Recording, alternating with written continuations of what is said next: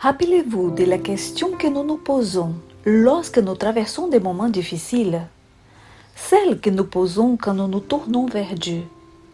Seigneur, quand est-ce que tous les maux vont s'atténuer? Quand est-ce que tout ce que nous vivons va passer?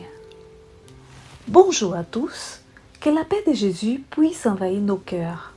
Un nouvel épisode de Café avec Spiritisme est à l'antenne avec les commentaires de Melissa dos Santos. Dans le livre Paroles de vie éternelle de Melissa dos Santos, Emmanuel, à travers la psychographie de Chico Xavier, nous amène à une réflexion qui peut être une réponse à nos inquiétudes et à nos angoisses face à l'avenir.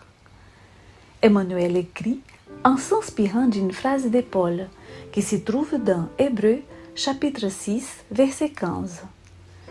Et, ayant attendu ainsi avec patience, il obtint l'accomplissement de la promesse. Dans cette phrase, Paul fait référence à Abraham et au défi qu'il a surmonté, comme indiqué dans l'Ancien Testament. L'histoire d'Abraham est pleine d'obstacles, mais aussi de foi.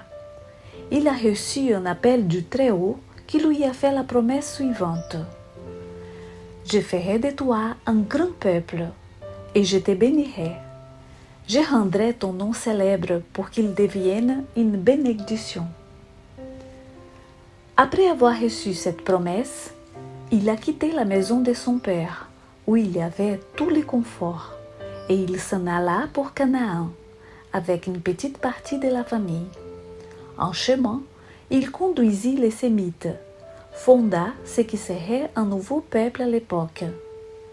Ce furent des années de pèlerinage dans le désert au cours duquel Abraham subit la méfiance de ceux qui le suivaient et connut l'expérience de la faim.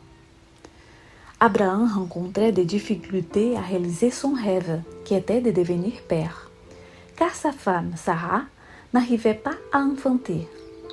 Après avoir longtemps attendu une naissance qui ne venait pas, Abraham féconda alors la servante ce qui c'était à l'époque un droit de l'homme lorsque la femme était stérile.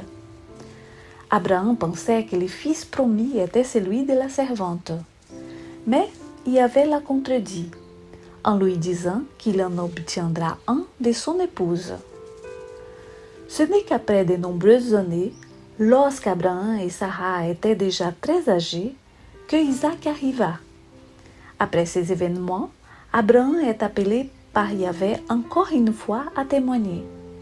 Il devait alors sacrifier les fils qu'il avait eus dans son mariage.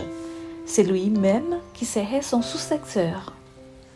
Et Abraham, une fois de plus, ferme dans sa foi, s'exécuta.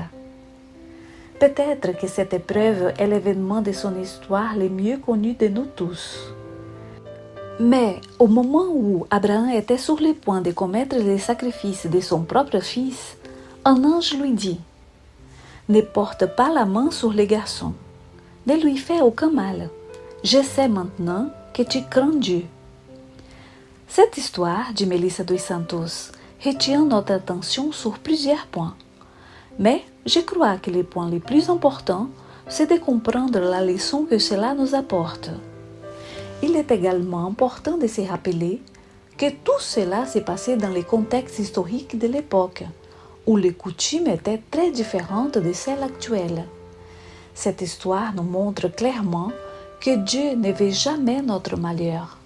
Il est évident que tout ce que Dieu a demandé à Abraham n'était pas dans le but de mesurer sa force ou de démontrer sa puissance, encore moins de lui faire commettre un crime ou quelque chose contre sa propre famille.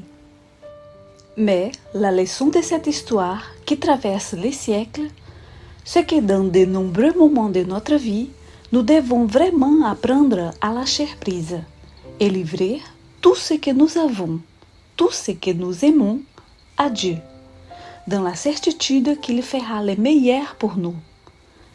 Combien de moments de nos vies ne sont pas comme ça? Des situations dont le dénouement n'est plus entre nos mains.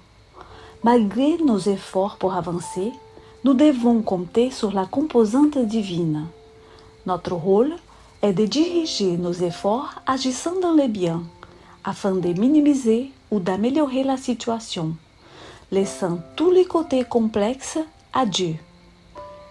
C'est donc d'après cette leçon que Paul a écrit. Et ayant attendu ainsi avec patience, il obtint l'accomplissement de la promesse. Car la promesse du bonheur viendra à nous. À ces propos, les sages paroles d'Emmanuel disent En toutes circonstances, attendez patiemment. J'ai la certitude de la pertinence de cette phrase dit Melissa dos Santos. Avoir de la patience représente pour nous tous une grande leçon.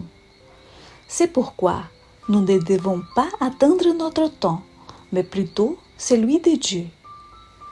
Tout en nous donnant des exemples de comment s'y prendre pour être patient et comment faire preuve de foi face aux défis de la vie, le bienfaiteur poursuit son texte.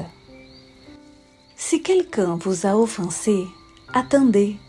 Ne cherchez pas à prendre la revanche de quelqu'un qui porte déjà en lui-même les malheurs. Si quelqu'un vous a fait du mal, attendez. Vous n'avez pas besoin de vous venger de celui qui est déjà marqué par la justice. Si vous souffrez, attendez. La douleur est toujours un avertissement sanctifiant. Si vous rencontrez un obstacle, attendez. L'embarras d'aujourd'hui peut souvent être un avantage demain.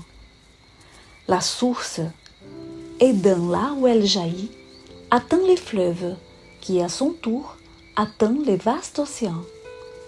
L'arbre, apportant son aide incessante, atteint la fleur et obtient la bénédiction du fruit. Cependant, la houe qui attend, immobile, acquiert la rouille qui l'use. Le puits qui attend, en conservant l'eau stagnée, devient lui-même réservoir de pourriture. Quelles que soient vos difficultés, attendez en faisant de votre mieux pour les autres afin que votre espérance s'élève sublime dans un accomplissement lumineux. Puissions-nous cultiver en nous-mêmes les dons de l'abandon à Dieu et rester fermes, renforçant toujours en nous la foi, l'espérance et le travail pour le bien. Sachez que tout passe et cela passera aussi. Voilà mes amis, nous arrivons à la fin de ce podcast. Je vous dis à très bientôt et jusqu'au prochain épisode de Café avec Spiritisme.